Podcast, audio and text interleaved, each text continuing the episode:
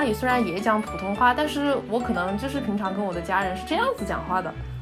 你们能听出刚刚有啥区别吗？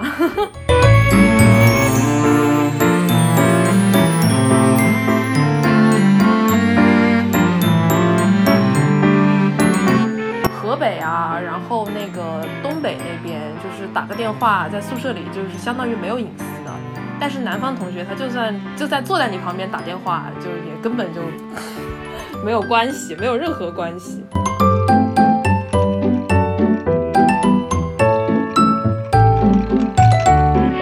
你们知道孔子是用什么什么什么语言教《论语》的吗？就并不是山东话，而是而是粤语。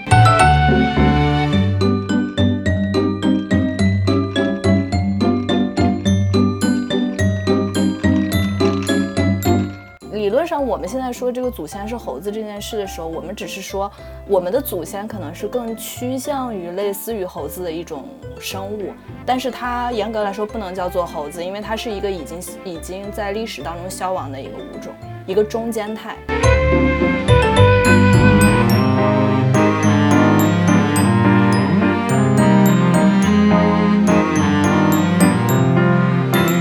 我的名字，比如说被变成英文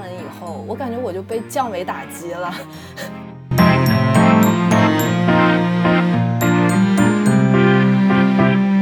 他们说他们在考试的时候就会混着来，就下意识的哪个方便写就哪个就就怎么写，因为简体字写的快呀。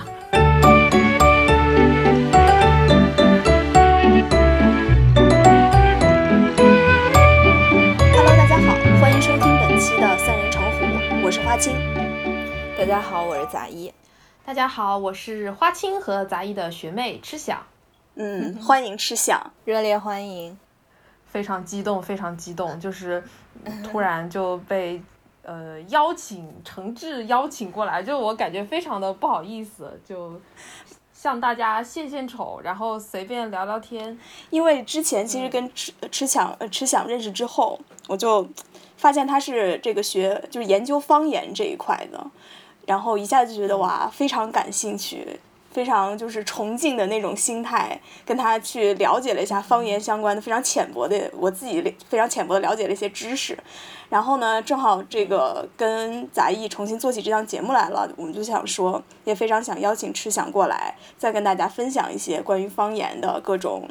呃，知识也好呀，学术研究也好呀，就是因为我跟杂艺也非常感兴趣。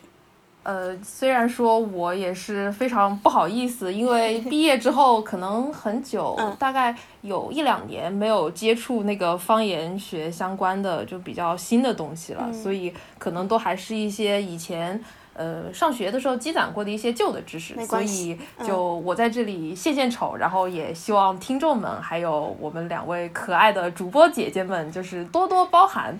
没有，先给我们科普一下，科普一下。吃翔，你就是学方言学的吗？我知道你以前是中文系是吧？啊，对，就是我系是中文系，嗯然后呃，我是中文系里面的这个汉语言专业，嗯，呃，我们有开就是下面的一个分支的这种课，叫做汉语方言学。然后我大概是嗯、本科的论文跟这个也有一些关系吧，然后也学过就这方面的一些课，大概是这样的一个情况。嗯当时为什么说就很想做方言这些东西？因为我觉得其实，嗯，这是一个大家就语言吧，是一个平常我们生活中就是完全脱离不开，然后但是又很容易被我们忽略的一个东西，因为它太平常了。就是人跟人说话，它甚至都还不像写下来的文字，就可能大家可能更会注意一些。但是说的话这种东西就。它是一个工具嘛，它可能很多人说不会太注意这样子，所以我还觉得蛮有意思的。嗯。哎，那你们会说方言吗？其实像我，我就是完全不会说方言的。我也不会。杂艺，你那个太原味儿太浓了。嗯，我是口音重。吃想，你能听出我的口音来吗？嗯，我我其实从我的角度讲，觉得你的普通话挺标准的，因为呃，你、啊因为我是湖南人嘛，就对对我来说，你们在讲这个北方官话的时候，可能就不管怎么样，那个基础都比我标准多了。就而且因为我其实我虽然现在跟你们在讲这种这种普通话，对吧？但其实平常在家里我不是这样讲话的。就我在家里虽然也讲普通话，但是我可能就是平常跟我的家人是这样子讲话的。你们能听出刚刚有啥区别吗？塑料普通话。对对对对对，就是那个。其实吃想，我觉得你平时说普通话的时候也是带了湖南味儿的。对对对，肯定的。嗯，我不可能就完全说就是能讲出那种特别特别标准的话来。就虽然说我自己会有意识的区分两种吧。嗯嗯，因为像我的背景是，嗯，我自己是长沙出生长大的，但是我爸爸妈妈等于说都不是长沙本地人。然后他们都是湖南另外的那个地级市，然后后面就是搬到长沙，然后生下我，所以我相当于是比较典型的那种移民家庭吧。然后我爸爸妈妈等于说他们都有自己的这个方言，但是我因为在长沙成长这样子，所以他们平常在家里是不会跟我说他们自己的方言的，他们会呃跟我说就是。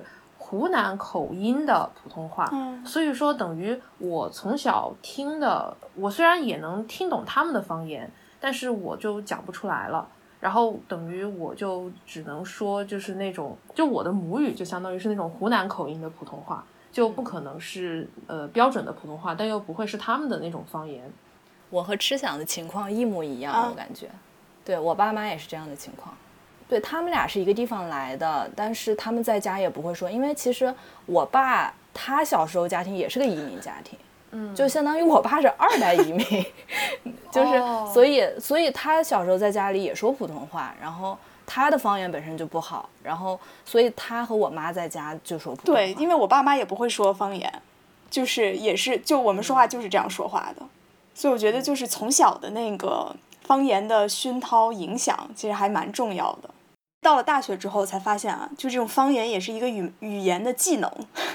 突然有这种感觉。因为当时我们宿舍四个人，嗯，一个是嘉兴的，一个就是呃杭州的，一个我不是山西的，还有是一个陕西的。我是完全不会说山西话、太原话，杭州的应该他也不太会说方言。就是嘉兴和陕西的两个人，就是明显是说方言的，就跟家里打电话，尤其是嘉兴的室友，他就坐在我旁边打电话，我一句都听不懂。完全听不懂他在说什么，只只听懂了一个就是小德。他挂了电话之后，我说我就听懂这个小德这俩字儿。他说但其实也不一样的，一个是往上的什么小往上的小德，一个是往下的小德，说意思其实是不太一样的。当时就觉得哎呀，方言真的也是一门语言的技能，就是你在宿舍里坐着随便说，就比如说他在骂我，假设 我也听不懂。对对对对对对对。而且，尤其是南方同学吧，可能就是会感受更明显。就北方同学一听，南方同学可能个个都是在说天书一样。是的。但是，呃，北方同学如果是讲自己方言，可能山西好一点吧。像那河北啊，然后那个东北那边，就是打个电话在宿舍里，就是相当于没有隐私的。嗯，是的。但是南方同学他就算就在坐在你旁边打电话，就也根本就没有关系，没有任何关系。就像陕西的室友，他打电话虽然在说方言，但是我还是完完全全非常清楚，对，能听懂他在说什么。偷窥？你怎么老老是偷听别人打电话？不是偷听，他就坐边上，我们宿舍就坐一排。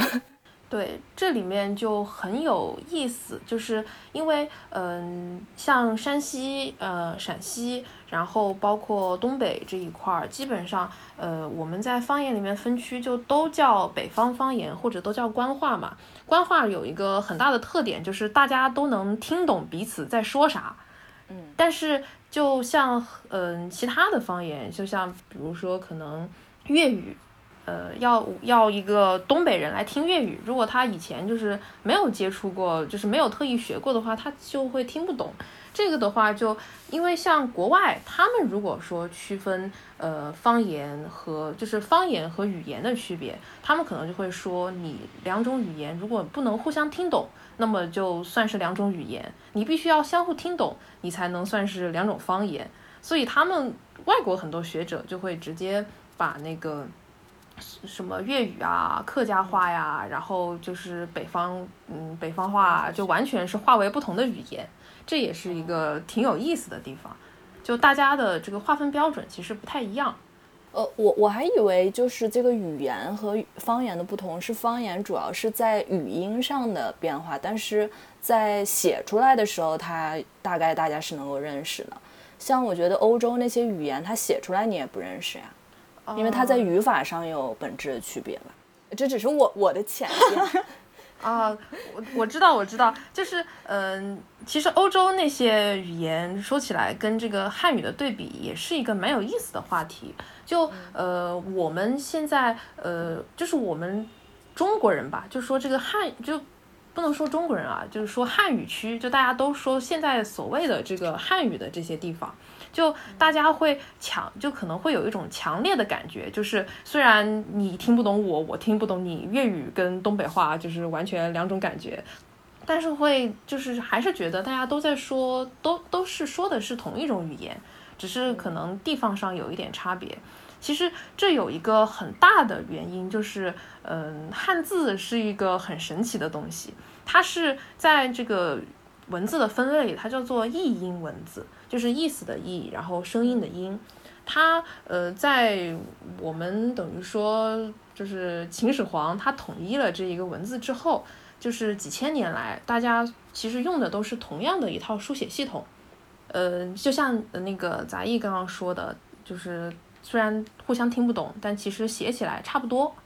在那个嗯汉语方言确实有一个很大的特点，就是语音差别奇大无比。但是，呃，词汇和语法差别没有那么大，当然也也会有很多的区别。就比如说，可能，嗯，我不知道山西话说公猪、公猪、母猪怎么说啊？因为这个是以前比较基础的词汇吧。但是，呃，那个长沙话可能就会说猪婆、猪公啊，就是翻过来，对，就是婆婆的婆，就是意思是母猪。然后鸡婆和鸡公就是公母鸡和公鸡。其实这种就已经算是词汇上就是有很明显的区别了。还还有比如说像江西话，他们叫那个彩虹，你们知道他们叫什么吗？他们叫做天降，天空的天，然后酱色的那个颜色的那个酱，就可能还会有这样子的一些，就是很很强的区别。或者比如说像语法上的话，语。现在可能因为这个台湾话或者是南方话的一个反的这样一个影响，可能这个东西在呃普通话里算合法的了。就我们把这个这个东西不是病句，叫做合法。就嗯，就是我有做什么什么事，就是这个东西，我不知道你们那边觉得是不是一个合法的句子啊？就以前的那个可能几十年前的北方话里面，这个是不合法的，你只能说我做过什么什么什么。对，就这个我有做是一个，不知道你们有没有感觉是个是个很南方的表达，你们有这样的觉？我有感觉，有感觉是个很矫情的表达，嗯，对吧？嗯 是，就就这就是这种地方，其实都是在语法上有区别的。那像欧洲那些语言，就是他们为什么会嗯觉得自己就是就是我们看完全就是两两，比如说英语和德语吧，就我们肯定会认为它是两种语言，对吧？有一个原因就是，他们欧洲那边的语言，他们是只记音的，就是呃，只是纯粹的把那个声音记录下来，就像那个 A B C D E F G 这种东西，不像汉字，你可能还觉得这个这个日啊月啊，这还有点意思，对吧？对。但是他们的就不会。那这这样这种情况的话，你就会后面发展起来，会觉得这个语言就差别非常大了。但是就可以想象一下，假如说我们把那个。呃，汉语就比如说长沙话跟这个呃北京话吧，就完全就用那个国际音标，就不用汉字记录下来，其实会也长得完，就也会长得完全不一样。就甚至可能，嗯，国外有些学者就觉得汉北京话跟粤语之间的差别，其实大过英语跟德语之间的差别，就是包括语音词汇和语法。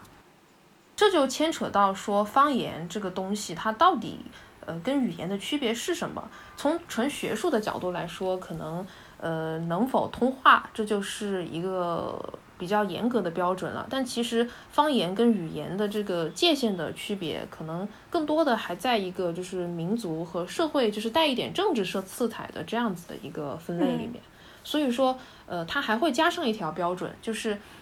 这这个这个语言群体的内部，就是用这种语言的人，他们会不会觉得自己有一种心里是有一个共同语的概念存在的？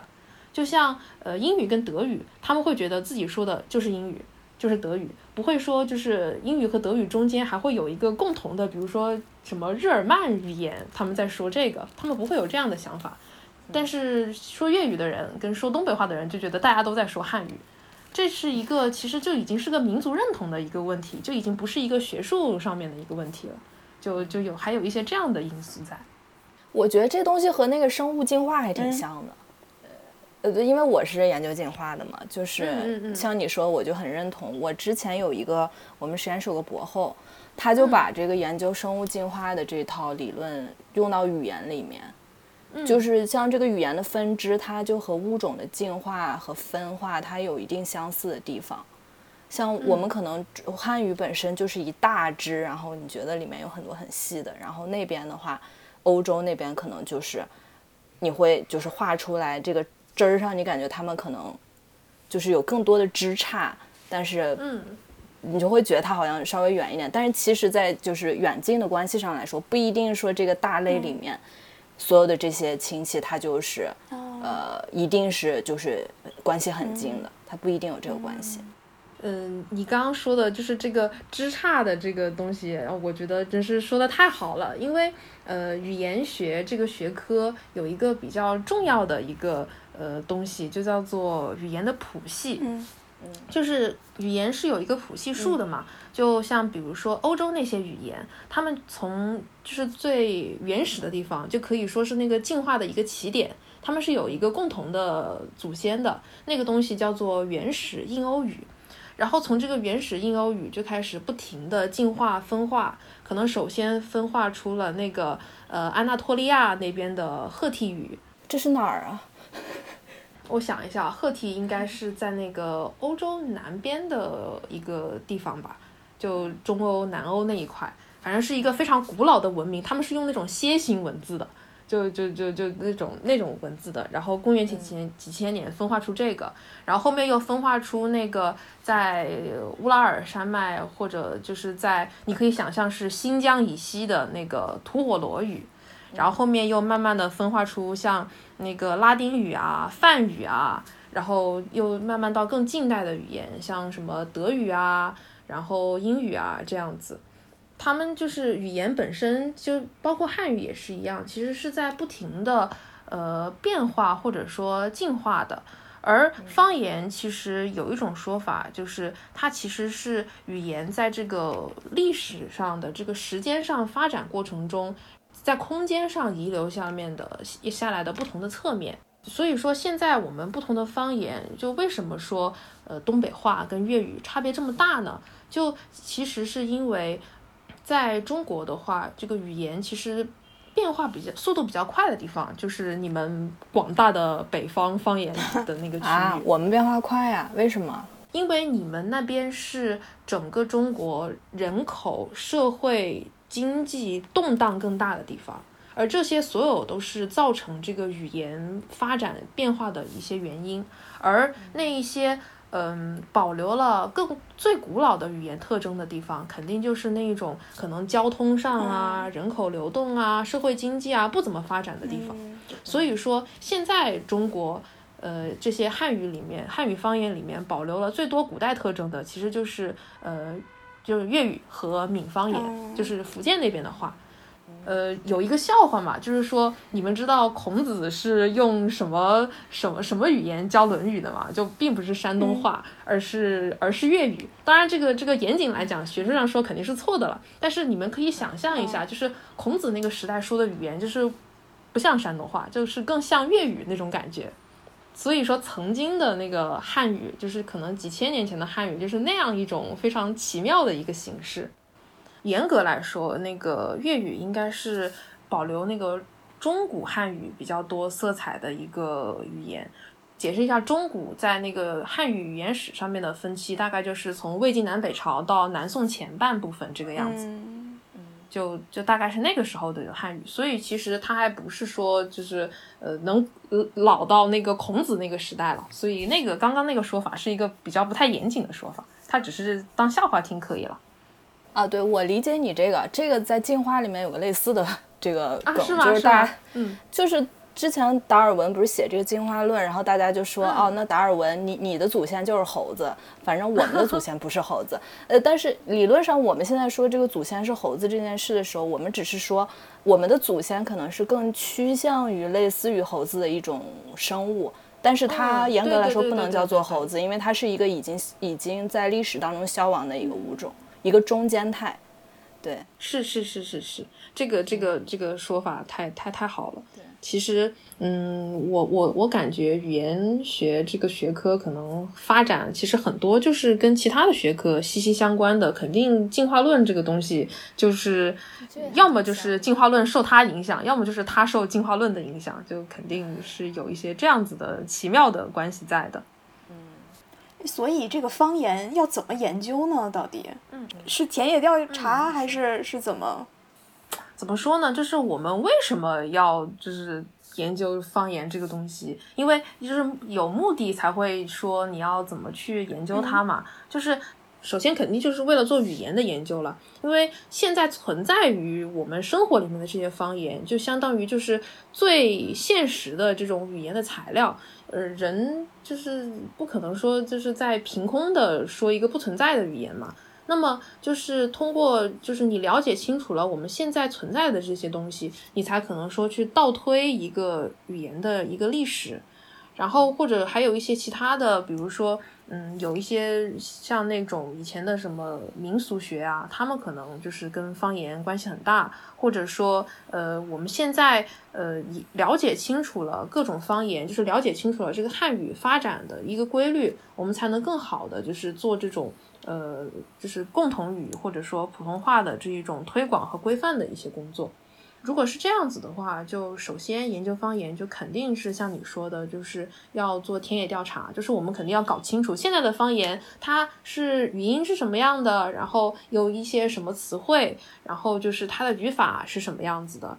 嗯就会要做一些这样的事情。呃，我我一些师兄就是做方言学的师兄，他们就是如果要写一个博士论文的话，可能就要跑上什么几百个方言点，方言点你就可以想象成是那种很小很小的那种村，就比如说他可能要做那个嗯广东话，那么粤他要那就他要可能去那个说粤语的几百个县，然后就要把那里的方言全部都按照那个方法来调查一遍。哎，他怎么调查？嗯，录音吗？国际上的方法就是，如果是一个没有研究过的语言，那你把它当成一个未知语言来做的话，你肯定就是要呃直接的，就是录音，然后跟当地的人对话，然后就慢慢的去去找出那个我们说的那个语言里面最小的一些单位，就是组成这个系统的一些基本的那个单元是一些什么。然后再从这些单元，你又能发展出一些什么样的音词汇，然后又能从词汇组成一些什么样的句子。反正一切的前提就是你要听大量的那个就是直接的语言材料嘛。不过呃，国内研究汉语方言的话，就是有一个比较取巧的方法，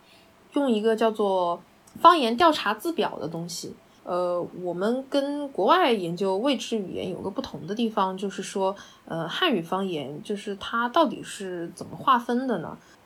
我们在划分方言有一个很大的依据，就是，呃，这个东西它是跟那个我们所谓的古代的那个汉语，它有一些什么样子的这个语音的一个对应关系。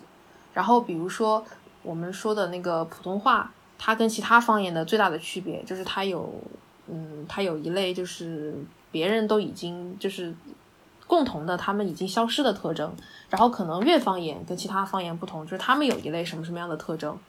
然后这个跟其他地方的方言都不同。而这个特征就是在于它跟这个可能古代方言的一个呃古代语言的一个对比。呃，因为我们以前就是留下了一些那种告诉我们古代汉语是什么样子的一些运输。那种那种韵书呢，其实以前是为了科举考试做的。韵是那个声声韵的那个韵，所以它会记载古代汉语的声音的发声形式。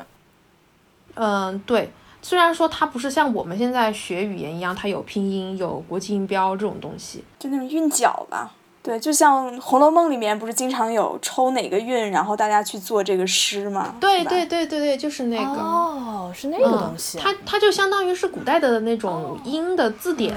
它会把所有的，比如说这个韵叫冬韵，就冬天的那个冬，那么就是这个冬韵下所有跟冬的同音字放在一块儿。那么，呃，语言学家是可以通过这个来推测出，因为它们放在一块儿，它们肯定就是同音字。那么这个同音字就有小类有大类，就可以把以前的这个语音的这个分类的情况就可以梳理出来可以找出来。对，那古诗词也可以是吧？运输其实就是为了作诗作词而写的，所以说，呃，古诗词里面肯定也是有一些那个古代的语言的信息的，是。所以就就基本上它也都是遵循这一些的。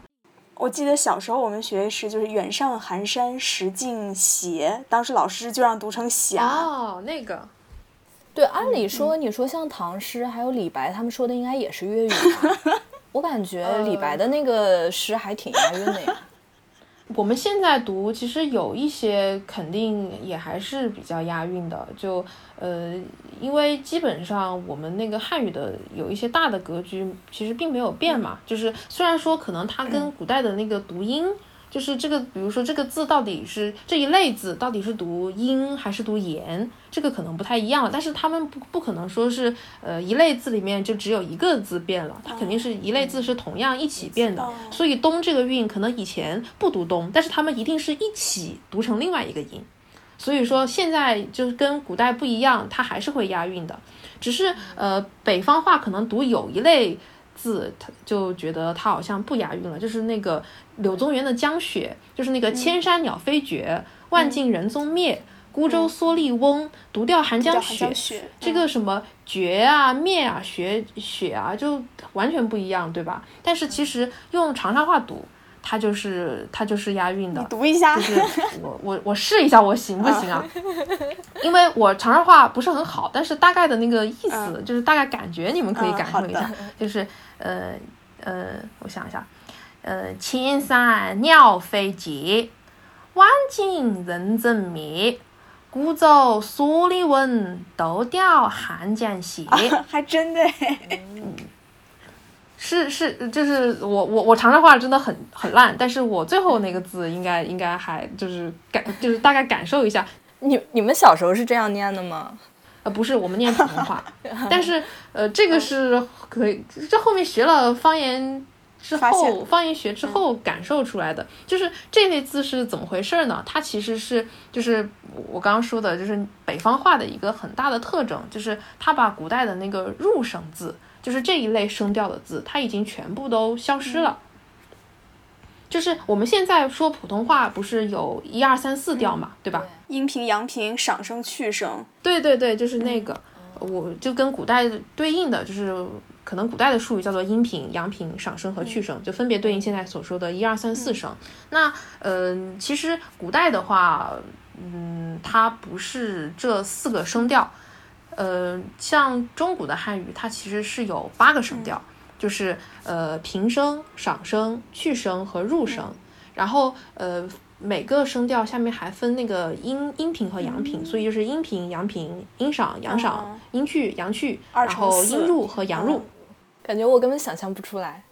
呃，就是入声这个东西，就它到底是个是个什么东西呢？就它其实跟其他的声调不太一样，因为其他声调就我们就是这个这个调在那里在那儿变嘛，但是入声它是呃用辅音来结尾的，它就叫做入声。辅音结尾，应该不这么说，是那个叫嗯色音色音结尾的。对对对对对，gap gap 这个词，它其实就是一个辅音结尾的词。嗯，这么说吧，就是辅音这个，就是我们大家学了英语都知道辅音的概念是什么哈。对但是辅音它其实是有一些，就是比如说，就是我们有那种爆破音嘛，爆破音它就是什么 b 的 g 这些东西，它是你的嘴唇要闭了之后，然后你再再把嘴唇松开，然后这一类就是好像发出一个爆破一样的这种声音。然后这种这种声音，因为它的你的嘴唇是形成了一个完全的阻塞，然后才能发出这样的声音，所以这种声音叫做塞音，就是阻塞的那个塞。那还有一种辅音叫做鼻音，就是鼻音的时候，就是像什么阴央那个那个那个嗯，就是什么那那种音，它其实是你的口腔跟鼻腔同时在。使用，然后你的声音在这两个腔里面在共鸣，就你不是捏着自己鼻子说阴阳，那个鼻子里面也在震嘛，就是这样子的音。那现在我们的那个北方话里面，像普通话里，我们还是有这个鼻音的嘛，就是用那个鼻音做结尾的，像什么英雄的英，然后熊熊的熊。但是我们不可能，就是北方话里面，你不可能想象说来一个声音，它是以波的哥结尾的，对吧？这这种这种这种字是绝对没有的。但是入声它就是这样子结尾的，就是比如说可能呃我们说一就是一二三四的一，它就是很简单的一嘛。但是像粤语或者其他的那种保留了入声的，他们这种方言可能就会说耶，能感觉到吗？那个那个非常短促的那个那个那个那个那个最后的那个音耶，或者说啊，我刚刚就是一个是那个。波结尾的一个是歌结尾的，我突然不好意思插一句，联想到了小时候学英文音标的那种，对吧？对吧？对吧？哦，就这样的是入声，对，这样的是入声，它当然也配合了声调，就是可能它还也有那种升啊降这种，但是它最大的特征是有这种嗯。我们叫 b 的 g，，还有一种音叫做喉塞音，就是它是用喉咙这个这这儿来形成阻塞，它它是相当于是你的那个声带这儿突然一下就是不正常的关闭了，就是啊啊啊，还有啊，就是大概能听出后面有一个奇怪的不正常的结尾就行了，对吧？对吧？是的。然后。北方话里面这些全部都没有了，对呀。长沙话呢，它有一个特点，就是我们分区分出那个我们叫湘方言嘛，湖南不是湘嘛，湘方言它的一个很大的特点就是，它虽然这些色音就是就是啵的哥什么什么乱七八糟的东西它也没了，但是它把这一些就是入声，它有一个单独的声调，就刚刚的那个呃结那个绝雪灭，它为什么北方话里面不不押韵？因为它是入声字。而长沙话，他们因为都还有一同样的声调，所以说他们就还能押韵。节、斜、灭，它它其实调是一样的，虽然说它不会是用什么呃波的歌结尾了。哦，就是调保留了，但是没有那个最后的那个辅音了。对对对，因为湖南话其实是最接近北方话的非北方话了。四川话呢？四川话他们说是北方话。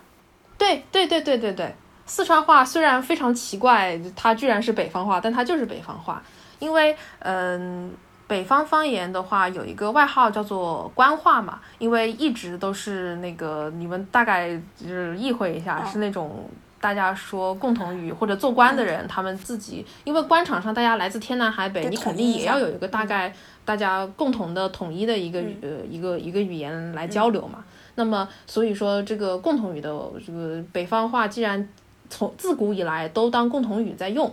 虽然不可能像普通话这样推广这么广，但是一直是，所以外号就是官话。那么，呃，官话下面有很多的这种小的这种分区，包括那个湖南的东北部，然后还有湖北省，几乎全境，然后包括四川和重庆和云南。这些地方说的官话全部都是官话区，然后他们这一类官话叫做西南官话，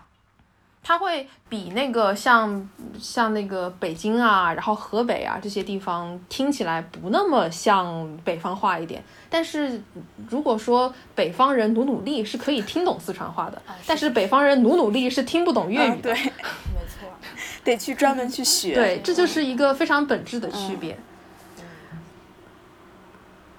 所以很有意思，就是我爸爸他是湖南常德人，然后我妈妈是湖南益阳人，他们两个就是全部都在那个洞庭湖的湖边两个城市，但是他们两个城市呢，一个就是常德是西南官话区，而我妈妈的那个益阳呢，它就是湘方言区，哦。所以等于说他们两个的这个话还是两个完全不同的一个方言区。哦。对，所以我爸爸他们他其实说话是有儿化的，但是那个儿化呢，他就不是北京话那个儿化了，会在一些呃非常奇怪的。奇怪的地方。嗯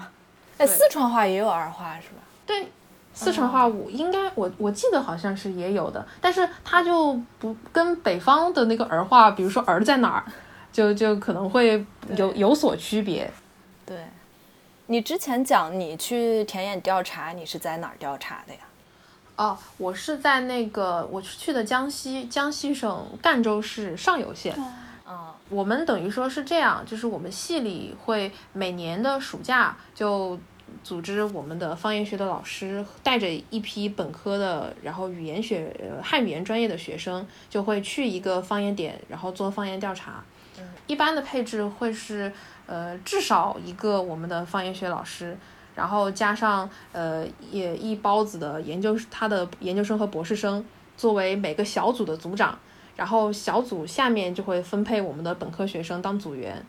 然后他们我们等于说是分了二十几个人，分了四五个小组，然后每个小组呢，呃，他老师都已经安排好了，会邀请一个当地的一个符合我们要求的一个方言的发音人，然后我们就用我们的那个字表，然后就去给他让他念那个上面的字，然后我们就给他记音，然后就做调查，就是这样的一个形式。就是虽然说现在方言其实方言调查也有一些比较方便的手段，而且大家其实肯定人手都有电脑嘛。但我们的老师为了让我们体会田野调查的原汁原味，就是我们全程任何材料都是手写。我们最后每个人会要每个组会合力出一个大概一百多页的一个报告，就每个组都要出，然后就全部手写。老师给我们发那种方格的那种作文纸，你知道吗？那得那得写好多页啊！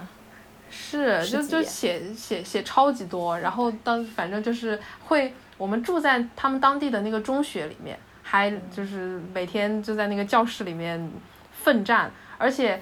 因为我们去的 上有县是江西一个就是全国贫困县，就经济条件不是特别好，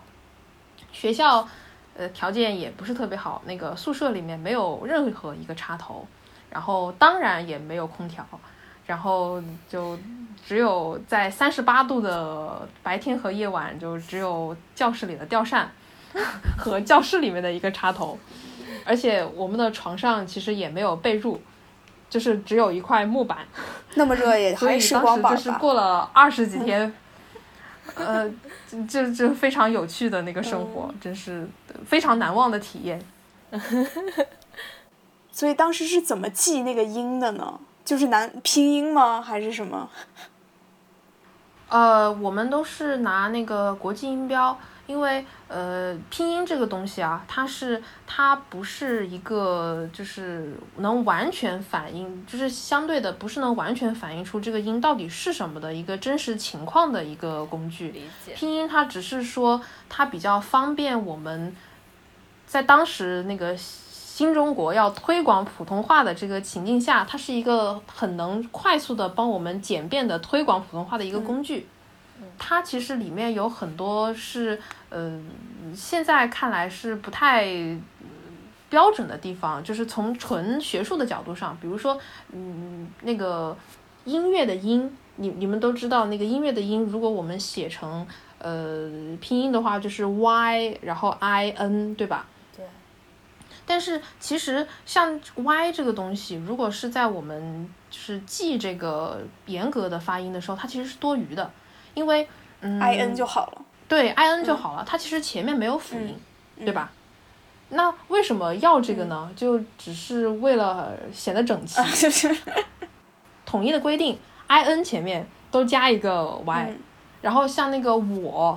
我其实是到底是怎么念？它其实更接近那个 u o 嘛，就我们如果写那个字母的话，就是它其实也前面也没有辅音，它不是什么呃果果，就是就是我，就是你把果，然后前面那个歌歌那个音去掉，就是我了。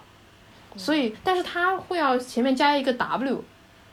这这这种地方，就是它其实是一种可能就比较方便推广的一些妥协的做法吧。而且，就我觉得现在拼音这个给中国人在外国的时候造成很大困难。像我觉得其实挺理解你说，比如说，呃，像台湾啊、香港那边，他们就是用这个国际音标来标名字吧。我我理解啊，就是更类似于，比如说，如果一个人姓蔡的话，在在咱们国家不是 C A I 吗？但是其实对老外来说，你写成 T S T S A I，它会更好念一些。我感觉有点像这种。是我想到有一个朋友，他是名字是灿，中文的就是如果写下就是 C A N 嘛。然后反正外国朋友都叫他 Ken。对对对。呃，我记得那个他们有的人就是可能不用汉语拼音的地区，可能像香港或者东南亚，他们那边应该是用的是维托马字母吧？那个那个我不记得，我不是很确定那个叫什么。那一套东西是呃新中国建立之前民国时期发明的，然后它可能就有一些就是可能会出现像你说的是 TS 的那一种情况。而且外国人他们其实就算退一步讲啊，就算能把“灿”念成“灿”，但是他们其实也念不出声调，因为他们没有声调这个东西，他们也就分不出我们说的就是一啊啊啊，在他们听起来是一样的。而且我我一直觉得那个汉语的维度比英语高一个维度。我的名字，比如说被变成英文以后，重名很多，我就被降维打击了。对，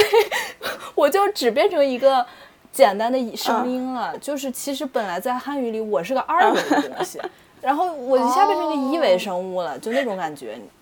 理解。其实你说这个让我想到一个事儿，就是我们当时就是建国之后，不是推行那个简化字，这个你们肯定知道吧？就是繁体字到简体字，对，这个也是个降维的事儿。其实还后面还有一个运动，叫做汉语罗马拼音化，这个我知道。当时是准备踏入国际大潮，把汉语那个就是我们写下来的这个字全部变成罗马拼音。就全部变成拼音写，当然这个这个事情最后失败了。啊，这个当然就是其实是跟汉语本身特点有关系了。就怎么太怎么可能呢？因为我们其实如果写成拼音的话，同音字太多了，你根本就是如果用拼音，你区分不开，就是阅读速度会大大的下降。就就因为我们很多东西是要靠汉字来区分的，这个就是其实是一个嗯。失就是不太符合汉语本身规律的，然后一个失败的一个做法，也幸好它是有点太过度了吧？我觉得其实造对从繁体字到简体字，它也有一定的简化。比如说那个脸面的面和面条的面，是吧？啊，它是两个字。对对对。但是我们现在变成一个字，它就适度的降维就可以。如果你把它全变成拼音的话，就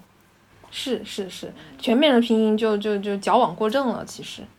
我们很多简体字，大部分都是就是古代的一些书法里面就有的一些字形，只是它没有作为正体字来使用。然后我们现在只是把一些简化的字形，然后变成正体，然后让大家觉得方便。我觉得这个在呃扫盲运动推广上还是蛮好的。我我以前也问过我们系的一些香港的一些同学，就是他们现在到底是用繁体还是用简体这种这种问题，我问过一下，他们说他们在考试的时候。就会混着来，就下意识的哪个方便写就哪个就就怎么写，因为简体字写的快呀。对，进大学之前我就预感到，就可能进了中文系嘛，应该是会要有很多繁体字要看的吧，所以我就提前买了一些那个中华书局出的那种繁体竖排的一些那种诗歌的书去读。我我当时一开始读的时候，我甚至要用放大镜。就我觉得那个字太小了，就就就就那种非常惨烈的那种状况。但是后面就真的是，就是进了学校之后就读多了，因为我们可能上个古代文学课，然后我们读古诗，就是你拿个简体横排，然后注音翻译本就是去读，大家都会用奇怪的眼光看着你，那种就是觉得嗯就是不太好嘛。大家都是用繁体竖排看的，所以就是。练练习多了之后，其实就看起来就会比较容易。对，很有意思。我最后想问，就是会不会现在感觉方言在消亡啊？因为我感觉现在好多小孩都不会说了，像咱们都不会说。其实有一些地方他在做保护吧。你像那个上海那边公交车上不是放好几种，肯定会放上海话，包括他上海地方台有很多，它就是方言节目，纯粹用上海话说的。是，就各地其实，呃，进度可能有区别吧，但是各地都在，不管是学术界，可能或者是平常的一些那种知识分子界，都会有人在做这个工作。但是其实一想，如果一个东西需要你启动一个工程来保护，说明它真的是消失的，在是消失的很快。它的价值，它的意义在哪里？或者说，嗯，首先说就是普通话，其实，嗯，对方言其实可能会有两种类型的影响。一个就是叫做渗透，一个叫做覆盖。渗透是一个什么情况呢？就可能大家说的还是方言，比如说说的还是上海话，但是这个上海话跟几十年前的上海话已经不是同一种上海话了。呃，有的那个上海人，他们那个老派的那个上海话可能会分滋滋滋和唧唧唧，但是可能新的上海话，他们就会没有这种区别了，就可能他的那个语音的那个。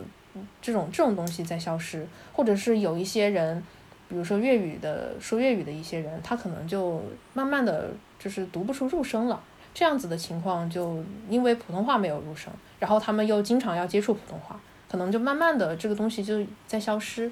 或者还有一种情况，那个覆盖呢，就是说，嗯，大家方言是方言，普通话还是普通话，但是可能在很多场合，就你不会再说方言。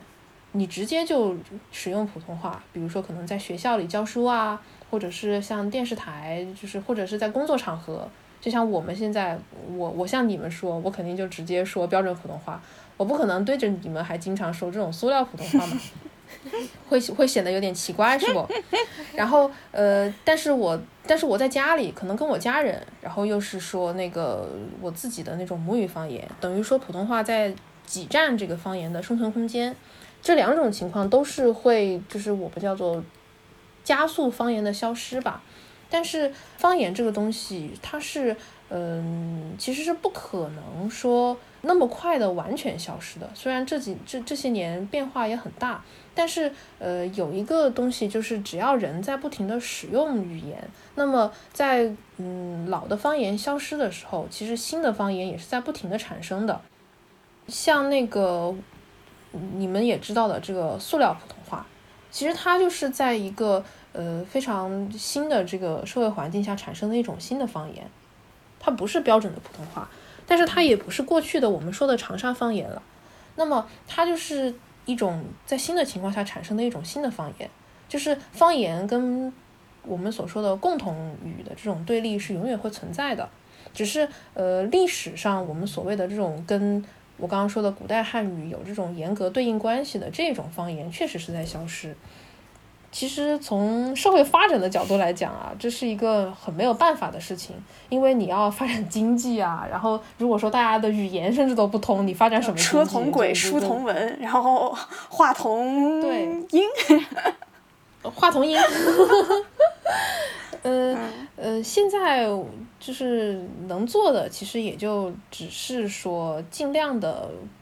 保存这种材料。像为什么我那个师兄要努力的跑几百个方言点，就是你要尽可能多的保存不同的这种细微部分的材料，你可能说更好的帮助后人还原我们现在这一段这个汉语的情况，或者说能更好的帮助我们现在的研究。就是我觉得，只要是自己在积极做的一些事情，或者有意识的，就是记住一些文化方面方言里面的东西，我觉得这就很可以了。嗯，因为其他的，我觉得有一些浪潮也是，嗯，虽然说没有办法改，没办法逆转吧，像这种普通话对方言的侵蚀，但是我觉得只要汉语这个东西，大家对汉语要有信心。当年。那个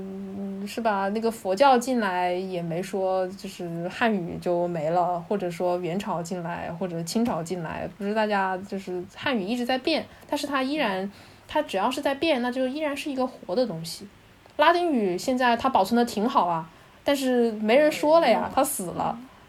它就是一个死语言，就只要我觉得只要不到那一步，就就就就可以。我们自己其实也现在每天其实都在经历一些语言的变化，像比如说一些新的词汇，德地德这个东西，对对对，这个这个这个东西以前大家。小学语文课那么区分，现在可能就没有那么严了，或者是有一些就是我们说的成语怎么读，可能就以前大家觉得好像要遵循一个什么什么，但是现在读错的人都变得太多了，所以可能那个新华字典、现代汉语词典就把那个标准音给改了。这其实都是一些很细微的，在慢慢发生变化的事情。可能后面过了一两百年，大家再回头看这一段，然后这些东西就是积少成多，就就变成了两百年之后我们完全不认识的另外一种语言。但是它还是汉语，这个东西都是有可能的。好的嘛，那我们还是期待着这个我们的语言不断的更新迭代。对，迭代迭代，这个非常互联网，非常。天哪，花青现在是一个满嘴互联网。天哪，我不是那个 热文里的，虽然我都能看得懂，真的是。